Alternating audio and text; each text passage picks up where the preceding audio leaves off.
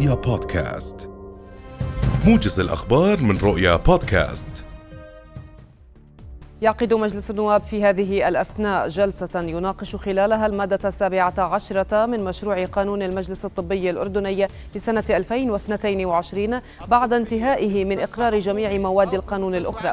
هذا وأك وأقر المجلس معظم مواد مشروع القانون باستثناء المادة السابعة عشرة التي تأجل النقاش فيها للجلسة المقبلة بعد أن وافق النواب بأغلبية على مقترح تقدم به النائب الأول لرئيس مجلس النواب أحمد الصفدي. لحين إقرار كافة المواد والبالغ عددها 24 مادة.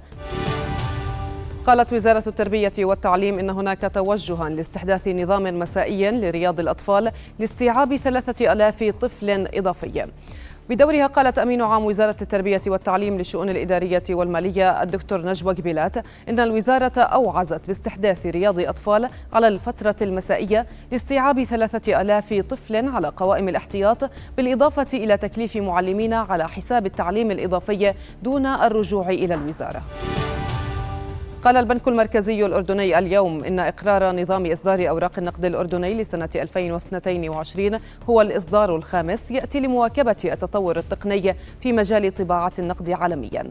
وقال البنك المركزي في بيان له إن فئات النقد للإصدار الجديد ستكون نفس فئات الإصدار الحالية حيث سيتم تداول فئات الإصدار الجديد جنبا إلى جنب مع فئات الإصدار الحالية أعلن رئيس اللجنة التوجيهية العليا لفلس الريف وزير الطاقة والثروة المعدنية الدكتور صالح الخرابشي اليوم أعلن تفاصيل التعديلات على الأسس المعتمدة لفلس الريف وتم بموجبها دعم القطاعات الإنتاجية وتوسيع شرائح المستفيدين من فلس الريف. وقال الخرابشي في تصريح صحفي عقب اجتماع للجنة إن التعديلات على الأسس المعتمدة لفلس الريف والتي أقرها مجلس الوزراء أخيرا تم بموجبها توسيع الشرائح المستفيدة من فلس الريف والاتجاه إلى دعم قطاعات جديدة وزيادة, وزيادة أعداد المستفيدين وتخفيف تكاليف إيصال التيار الكهربائي لمواقعهم ومنازلهم.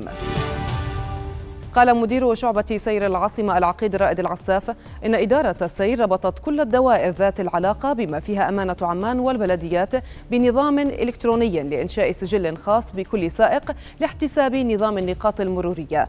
وأضاف العساف في حديث لرؤية أن الاستراتيجية المرورية وقراراتها جاءت لرفع مستوى السلامة المرورية ورفع مستوى الرقابة المرورية على الطرق وتعزيز ثقافة الالتزام لدى السائقين.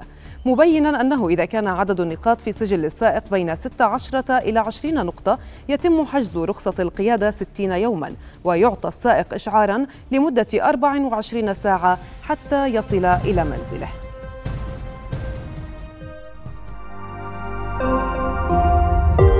رؤيا بودكاست